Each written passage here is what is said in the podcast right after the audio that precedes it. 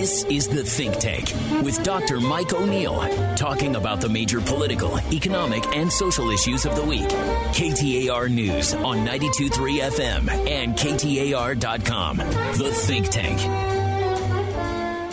Well, we have a new president, and uh, uh, obviously we cannot ignore that, but we're trying not to repeat here on the Think Tank things that you've probably seen a hundred times over. We're not going to uh, dissect the uh, inauguration piece by piece, but we're going to take an element where uh, I think it's fair to say that a lot of things are going to change dramatically, and that's the area of foreign policy. Uh, one of the key message of Joe Biden's inaugural speech wasn't directed at Americans, at those abroad who might have thought that this country has lost its way he suggested that recent events show the United States resilience in the face of these challenges. And I quote, here's my, this is the president. So here's my message to those beyond our borders. America has been tested and we've come out stronger for it. We'll repair our alliances and engage with the world again, not to make yesterday's challenges, but today's and tomorrow's. The message seemed to be this was a blip and you can trust us to work with you again. Our guest is Daniel Rothenberg. He's a foreign policy expert, professor of practice at the School of Politics and Global Studies, and co director on the Center on the Future of War. Welcome to the show. Uh, thanks so much, Mike. It's great to be back. Uh, having heard uh, what what Joe Biden said in his inauguration, part of which I just quoted, uh, what do you think for our allies in particular and others as well. In particular, for our allies to buy the notion uh, is America back, and what does it take for them to trust us? Sure. I mean, that's a great question. Uh, it it's hard to know what it means to say is America back. I mean, the world is changing, and any serious move forward, any serious understanding of U.S. foreign policy has to take into consideration things that are shifting. It can't be a looking back to some previous moment when the U.S. was so so clearly dominant. I mean, in 1950, the, the, U.S. was you know half of the world's GDP. By the end of the Cold War, it was something like a quarter of the world's GDP. It's down to a seventh of the world's GDP. So to say that the U.S. is back, it depends what that means. I think a clear message is that the U.S. has shifted its approach in terms of allies and quite possibly in terms of adversaries, but it only really makes sense and would be productive in light of just how different the U.S. place in the world is now than, say, in the past. Well, let me get specific. Let me hone in on one very big area of our foreign policy Western Europe and NATO.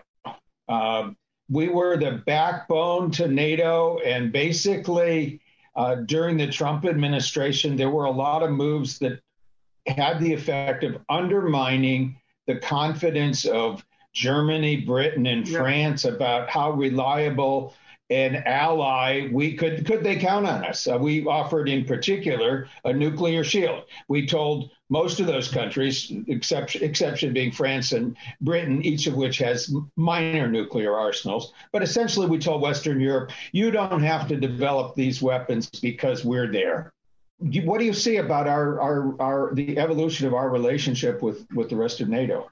It's a great question. I mean, it's it's certainly the public discourse and the public stances were shocking. It was sort of unimaginable previously, and certainly in the foreign policy establishment, to take such a critical approach with key allies like Germany, France, the UK.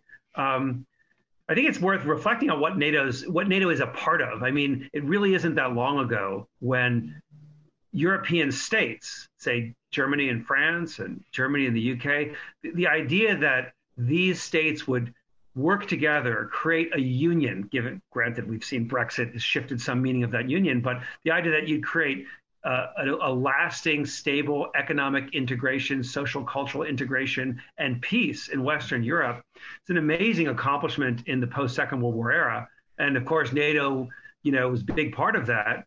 The only time Article Five, uh, uh, you know, was was was um, was used was to defend U.S. interests with military mobilization in Afghanistan. Article 5 being the, the section that said if one of us is attacked, the remainder will come to our Exactly. Our I mean, defense. clearly, the, the, core value of NATO, right, was was mutual self protect, mutual protection among all of the NATO member states, which is a, to any outside adversary. You attack one of these countries, all of the other countries are going to jump in. And we always assumed that that meant if the Russians set a foot into Germany, that with that Americans would be there. And and the one time when it's actually implemented, we are the nation being helped. Exactly right. It's it's sort of a it's a notable moment, and certainly Americans, you know, should be cognizant of that. Um, many are, many are not. Um, but but I, you know, NATO has been an amazingly powerful organization. I don't think four years of divisive rhetoric and strong claims by the president, by the executive office, can fully undermine those decades of, of relationships. Certainly, anybody who knows folks who serve in the U.S. military and have been involved in NATO operations in the past four years knows that many of those joint training operations and many of those communication networks are quite strong, have worked fine. Um, so there's a lot to build on. It's not as if the NATO relationship has withered. Europe is changing for sure. There's all kinds of new challenges. Um, it doesn't seem like reaffirming those alliances will be anywhere as as difficult as some other regions of the world. But uh, I think it's still it's, it's a shock, and the shock will reverberate for a long time. Just how powerful the president, the role of the president is, and just how possible it is to have a president step in there and say things that are, you know, that that previously were, were unimaginable from that office. Let me uh, uh, give you the the Trump argument on NATO, and and it instinctively, I think, appealed to a lot of Americans. I want to know whether you think that was fair. Trump said essentially to Europe, "You're not paying your fair share." Yeah, you know, I, I, actually think there's elements of that argument. There, there, are many elements of things that that Trump foreign policy sought to do or voiced that are entirely reasonable. The idea that Europe should pay for its security is not it's not unreasonable, and in fact, there's an agreement and there's set set you know uh, uh, percentages of GDP that are supposed to be paid. Under the Obama administration, there were many efforts to get all of the NATO members to pony up their portion. You know, some did, some did not. But I think the general point is entirely reasonable. You have a very successful region of the world for the most part. Um, why shouldn't they pay for the very expensive costs of security?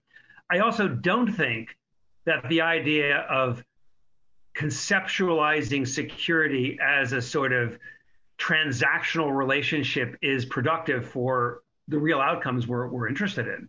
I mean, what's the real outcome of NATO and all sorts of other arrangements in Western Europe? It's an extraordinary level of economic and other forms of success in the post war years in Western Europe.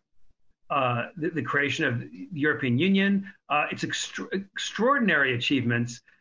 If we look at security seriously and we take we see it as more than just tanks and guns and missiles, then I think the benefit of that relationship is enormous. Is, is even on economic terms, the benefit of creating those alliances is so profound for the U.S. economy and U.S. society that we shouldn't just look at it as how much are you paying for soldiers and guns. So um, the Trump point that that you know those who benefit from security and have money to pay for it should pay for it is reasonable, but the tone and the style and the discourse was just entirely negative, and I think he, that's exactly. He seemed to be what I think was was troublesome was he was in effect threatening whether yeah. we would pull out, and I think that caused uh, you know a panic on the other side. And the a general point, question is, I mean, one interesting thing about the Trump administration, and of course, you know that, that that's a fading that, that's rapidly fading, is the the tone was so commonly full of some combination of threats and extraordinary claims of like positivity, say with Kim Jong Un. And you know, I don't. There's very little benefit to taking that tone with your close allies. Like what it wasn't, I don't think, practice with a strategic vision. It seemed kind of more gut level, and it, frankly, it seemed more directed towards a domestic audience at the expense of U.S benefits in U.S. security, which you know, it's just not it's it's not clear that that's good strategy.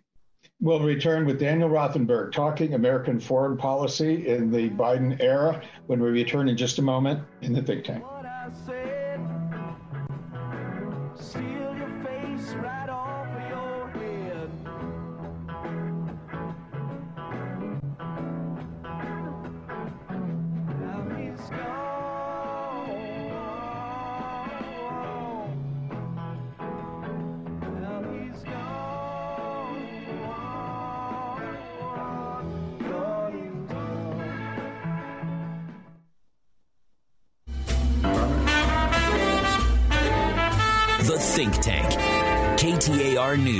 On 923 FM and KTAR.com. Ah, we are here with Daniel Rothenberg, foreign policy expert. We're talking American foreign policy in the Biden era. In the last segment, we talked about our allies in Western Europe. Uh, let's start. Uh, I think our, our, clearest cut adversary is Russia. Uh, how do we ignore Putin's attacks on our democracy? Do we just move on? Uh, given that, is rapprochement with them out of the question, or are we doomed to a period of hostility? Your take. It's an interesting question how overt the hostility has to be with with adversaries. So, you know, a lot of what is the public discussion, the public tone, you know, is quite far afield from what's happening behind the scenes. There's little to no chance of open conflict with Russia, that is to say, open armed conflict. Um, so that possibility is really on the sideline. Though I think you you mean Russian troops and U.S. Yes. troops. I mean, yes. they're shooting in your, Ukraine, right? Absolutely, yes, yeah, yeah sure, sure. And, and and in Syria, you know, Russian troops played, you know, the deciding factor in the Assad regime's, you know, uh, uh, survival and possibly, you know, at least its state in the moment. You know, my point is that there's different, there's a there's an overt public tone and discussion in terms of an adversary, and then there's like what's going on behind the scenes. So, you know, Russia is not a big player in the world compared to the U.S. on economic terms, on military terms, and yet it's been able to leverage its areas of influence, its areas of control, your point about Ukraine being a strong one, Syria also, in a very effective way for its own interests. Um, it's still a weak player in many respects. Has um, the GDP, I saw one report, it has the GDP of Italy.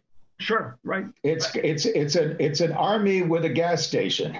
And it's a very vulnerable GDP, as you point out. It's it's not a di- diverse, robust economy with a lot of, you know, richness and complexity. It's it's it's based largely on, on strong natural resources. So it's a very it's a vulnerable player out there in the world, and in fact, a lot of the vulnerabilities have been have been effectively used by the U.S. with different economic sanctions to individuals closely associated with the Putin regime.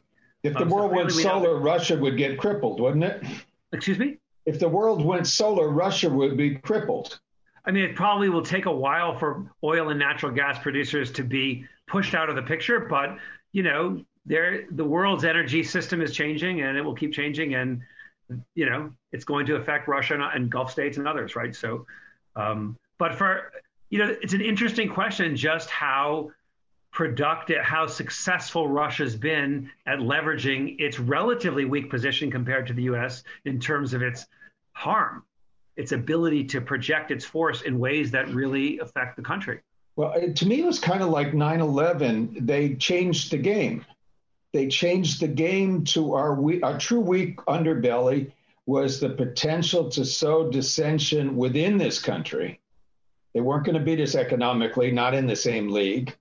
Uh, militarily constrained options, uh, but the weak underbelly was sowing the kind of dissension that they did. I mean, look at the attack on the Capitol. I'm not saying the Russians did that directly, but they certainly contributed to an environment where somebody could stoke the files and stuff like that could happen. Right. So, so this is a deep issue, and it's not just Russia, right? Because the vulnerabilities of our society, you know, it's the deep, the divisions are real.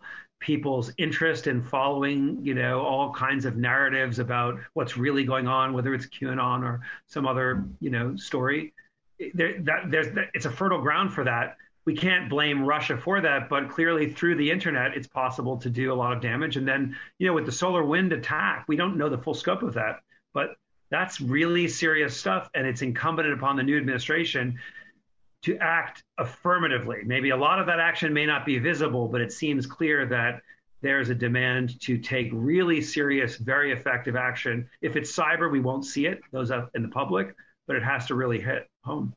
Well, isn't that one of the thing about cyber and some of these other modes of attacks? We we are attacked and we got a pretty good idea where it came from. We probably can't prove it, but we can uh, retaliate in an equally stealthy fashion. Sure, which is happening, right? We know that's happening to some degree, but of course, those of us out here without access to that secret information don't know the full extent of it or even have a good sense of it. In fact, the U.S. talks very in a very limited fashion about its its uh, cyber capacities, particularly its offensive cyber capacities, which are really significant. But um, it seems in, it's incumbent upon the U.S. to make those actions costly in a very overt way, and probably to shift the tone of public discussion, at least to signal to us and others, those in the U.S. public, that this is a big, that this is a real deal, and it's being responded to in that fashion.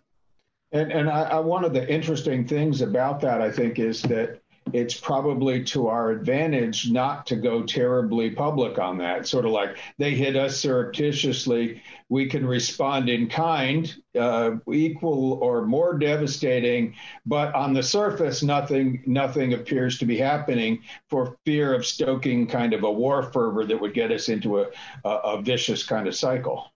Well, it does interestingly require a certain trust in our government, right? Yeah. It requires. We'll return. We'll, we'll, we'll talk about China and the rest of the world uh, when we return in just a moment in the think tank.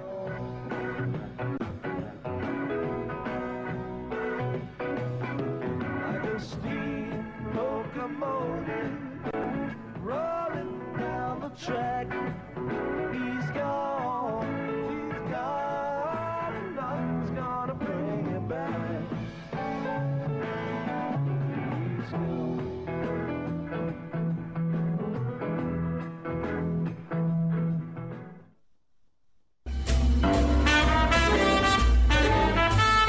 Think Tank.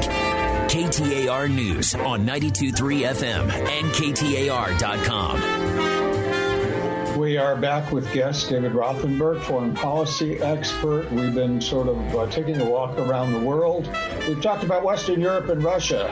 The other adversary, and I'm not sure the extent to which they're. Uh, they're, they're, certainly a trade adversary, if not in other areas, uh, the nation of China. Uh, I want to start by about international trade, and uh, the uh, Trump administration pulled us out of some Pacific trade deals, and China seems to have taken advantage of that, uh, uh preempting the U.S. role as a primary trading partner in the Pacific Rim. Uh, do you see a reversal there, or uh, how do you feel about the, the way things look and what we ought to do in that area of the world? So many people in the national security, you know, intellectual world and practice and policy world are looking at China as, you know, I mean, it is clearly the rising force in the world. Its economy is enormous. Its economy in GDP terms will surpass the economy of the U.S. Its military spending is enormous, even though the U.S. is much larger. It's a huge country by almost any measure, and it obviously has an expansive vision in a lot of respects. So, you know, how we understand other countries as adversaries or with some other term. I think it matters what language we use. We should probably be careful about the language, particularly for a country like China, where we have such an intertwined economic uh, economy. We rely on China for so much. China relies on the U.S. for so much. Surely those relationships are profoundly productive, even if they also involve serious levels of, of um, um, confrontation in some cases and certainly um, competition. So how do we look at China? You know, complexly, sensitively, carefully. Uh, pulling out of the Trans-Pacific Partnership uh, by the Trump administration was a big move in that it, you know, at least for a period of time, took the U.S. away from uh, a, a regional partnership whose vision was to challenge Chinese dominance, you know, in the region. You know, it's certainly possible to reimagine and renegotiate something like that, uh, but obviously China's busy deepening its economic control over the region. It's also logical. Put yourself in the minds of Chinese. Why shouldn't China be the dominant economic force in the region where it exists? And, and why shouldn't it expand and grow in much of the way that Americans are proud of U.S. expansion? So we shouldn't look at Chinese vision of where they see their country going as, as entirely negative, even if it presents serious challenges uh, to the U.S. I think a lot of the the attacks on China have been based on kind of a myth that, uh, as you pointed out, post World War II, the U.S. had 50% of the world's GDP. uh, you could you could get a job with an eighth grade education at GM with benefits and salary amounting to about seventy five dollars an hour, and I think it created the myth that Texas China. If, if only we would, you know, uh, cut off trade with China, those jobs are coming back at that kind of pay, and and uh, that situation is never going to recur because we we can have different trade deals, but we are going to have an internationalized economy one way or another. Of course. Uh, we, we can't stop that. It's possible to create, you know, security-based protections of some industries that you that you focus on, but the idea that we're going to have a nationally coherent, hermetically sealed economy just is, is not possible, nor is it nor is it beneficial. I mean, one thing to look at China, I mean, the world has changed so profoundly since the Second World War. And it, it's true, the US was a far more dominant player overall, but in fact, global wealth and and many clear, objectively uh, uh, understandable tests of global well-being have improved enormously. Whether it's life expectancy, you know, children who live to their first birthday and children who live to their fifth birthday, you know, the the health and well-being of people around the world has increased so incredibly in the last 70 years that we should be proud of and aware of those extraordinary accomplishments. China is a key example. Uh, the well-being in China has improved extraordinarily. There is a huge middle class, far larger than in the U.S. now in China. And because the base is much larger, it's not larger on a percentage, larger, but yeah, it's also people, yeah. it's also the number one English-speaking country in the world for that reason. It's the, it, it is and will be the number one in many respects. Although none of that necessarily means that its ascendancy in those respects necessarily means the reduction of U.S. well-being. So even if the U.S. percentage of the global GDP is lower now than it was in 1950, overall well-being in the U.S., measured, say, by life expectancy and these sorts of things, access to the things we like, is way higher. Educational achievements are way higher. Many things have gotten better in those ways. Of course, there's all kinds of challenges, and it's incumbent upon the U.S. Probably the best way to challenge Chinese dominance in the world is by improving situations within the US for Americans so that our own internal divisions, our own inequality, our own injustice can be minimized to allow for the sort of growth that will make this country even more stable and a greater competitor in the world. That's a big ask, but that may well be one of the most productive, you know, approaches to domestic to national security in the US. Now, interestingly, I've heard parallel complaints. On the U.S. side, the complaint is, oh, look at our, our uh, international trade balance. You know, we owe them all this money. I've heard from Chinese workers who basically their complaint is, we're working ourselves to death so you guys can have cheap goods. And of course, they're both right. They're both right. Yeah, sure. uh, and, and, and to which the answer is yeah, and things have improved a whole lot in China, as, as you pointed out. China didn't have a middle class and now it does. It's huge. It's not a majority of the country. They got three or four hundred million people uh, who are urbanized and living more or less uh, an American lifestyle, not quite the level of affluence, but living fundamentally a life that we would recognize. And uh, you know, uh, shy of a billion in the rural areas, some of whom are still in the 14th century. Sure, and then you look at the region. So look at a place like South Korea. Look how South Korea's shift has fundamentally been transformed from, say, the post war era, say, the post Korean War era, to the present. It's extraordinary. There are all kinds of trends that are worth looking at and embracing the positive qualities. Although I do think it's reasonable to say that there is a fundamental or a potential ideological challenge by China's rise. It is a one party state.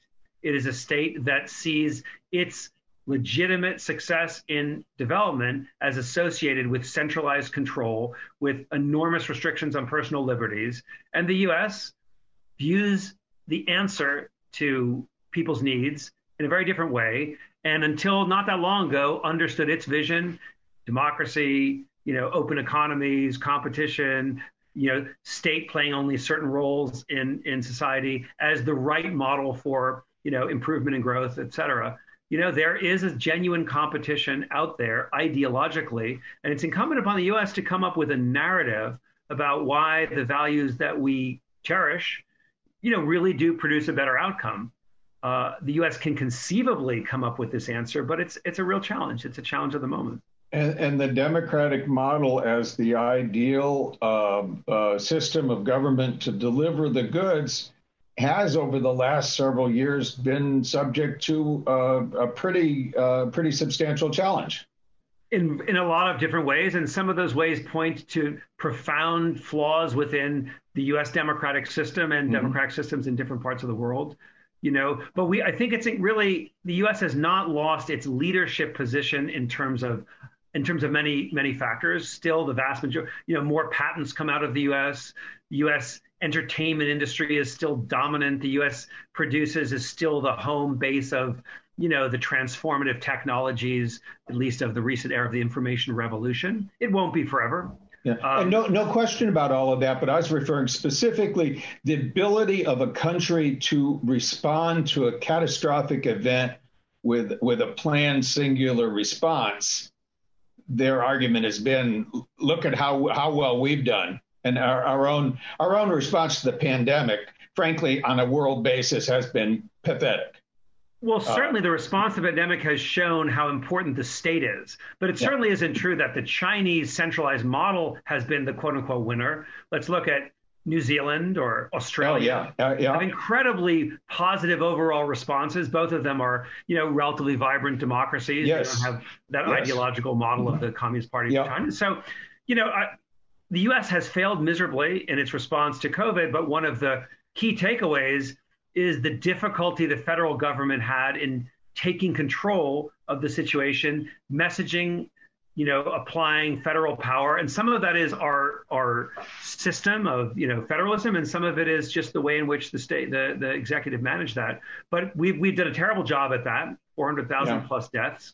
I mean, I think the whole the whole idea of our system has been we distrust too much power in a in a central source. And uh, there's another argument that says, wait, in the case of a pandemic, wouldn't it be good to have a little more centralized power to make to to make certain things that scientists and others are telling us are a rational response to this to be able to respond in a systematic fashion? But, but we don't we don't actually mistrust centralized power for things we like, like interstate highways or the fact that airplanes can go from one place to another and not crash into each other, or the fact that, you know, think of all the things that knit together the country in a really vibrant and successful way. You know, those are taken for granted and they rely on federal government and federal regulations. If anything is a takeaway, a positive takeaway of the disaster that has been our experience with COVID 19, it should be how, how essential state action and state policies are for all sorts of security threats and for our need to expand our understanding of security to encompass, you know, to, to cover fundamental well-being. Yeah. Health is key to that. Fair, fair point. I think the, the point, I think I put it to rephrase that, uh, COVID is a um, is a security threat to the country as as much as any foreign, or maybe at the moment more than any foreign army. We'll be back for a, concluding segment. Daniel Rothenberg talking about foreign policy in the rest of the world. People, wherever you roam, and admit that the waters around you have grown, and accept it that soon you'll be drenched to the bone. If your time to you is worth saving, then you better start swimming or you'll sink like a stone. Or the times they are a changing.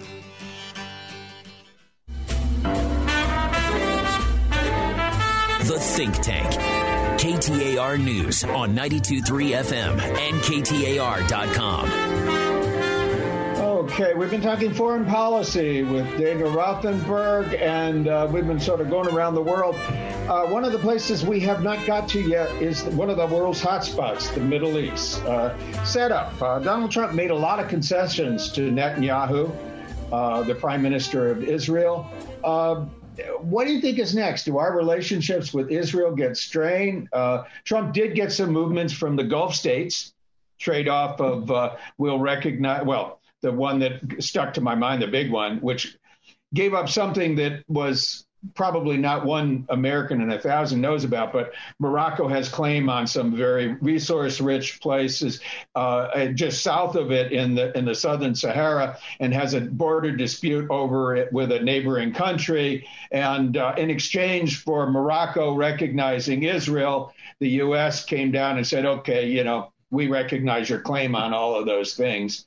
Um, did you? Uh, but he, he, but but no rapprochement with the uh, sort of the frontline states, but the Gulf states, which have been sort of privately, frankly, not privately sort of dealing with Israel under under the uh, under the uh, radar anyway. So what what do you think happens in this area? Do we have a strain with Israel? Uh, does Biden backtrack on some of this? Do, do we move the the, does the embassy stay in Jerusalem? Is that a done deal? What what what, what do you see happening in that area, and, and is any of it uh, a prospect for anything improving in that area? I guess the interesting question for the Middle East is what's the metric for improving? Um, a lot has happened in the Middle East that was unexpected. Say, you know, the Arab Spring, um, the way in which the Syria conflict has played out.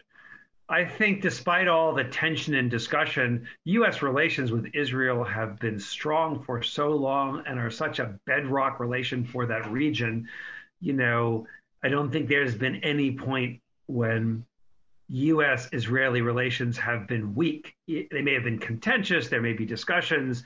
Frankly, politics in Israel is extraordinarily contentious uh, domestically. Um, so, uh, in a certain sense, I don't know that the relationship is, it's probably some version of what it's been like for a while.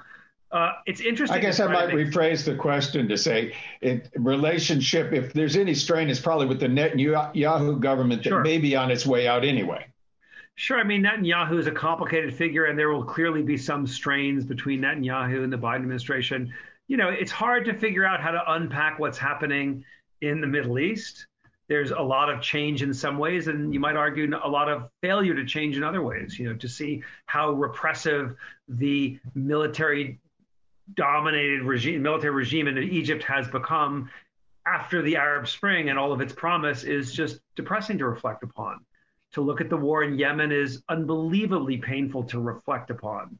Um, the war in Syria, again, some of the dislocation and human suffering in the region has turned out to be so much worse than many thought early in, in, in just a few years ago. The fact that Iraq is in the state that it's in and that the U.S. has such bad relationships with Iraq after spending hundreds of billions of dollars on the on both on the invasion and the reconstruction is a sort of extraordinary situation to be in. So one takeaway is to try to figure out, you know, what is the right way to project U.S. power in the world and in that region clearly military force has certain certain effects, but it's proven to be enormously inadequate for a lot of purposes. Um, exactly where the Middle East is going is uncertain as usual. The role the U.S. can play is complex. Obviously, the U.S. is going to have an enormously significant role in everything that's going on. But I would like to see a greater engagement with humanitarian concerns in the region. The suffering on the ground of people in the Middle East, the the poor, the unemployed youth, the it is it's it's really quite shocking uh, given how much energy the U.S. places on the region and a focus in that direction. Not not a, no ability to solve those problems; they're profound structural problems, but an indication of focus, a kind of recommitment to human rights and humanitarian issues, would really be refreshing, and I think overall positive for you know shifts in that area the world. Let me uh, pick up on that and tie it back to way back to our first segment, our complaints about the amounts, the Europe, the percentages that the Europeans devote to their own uh, defense. If you look at it holistically in terms of for, and, and if you only look at spending on arms, we we dwarf them on a percentage basis.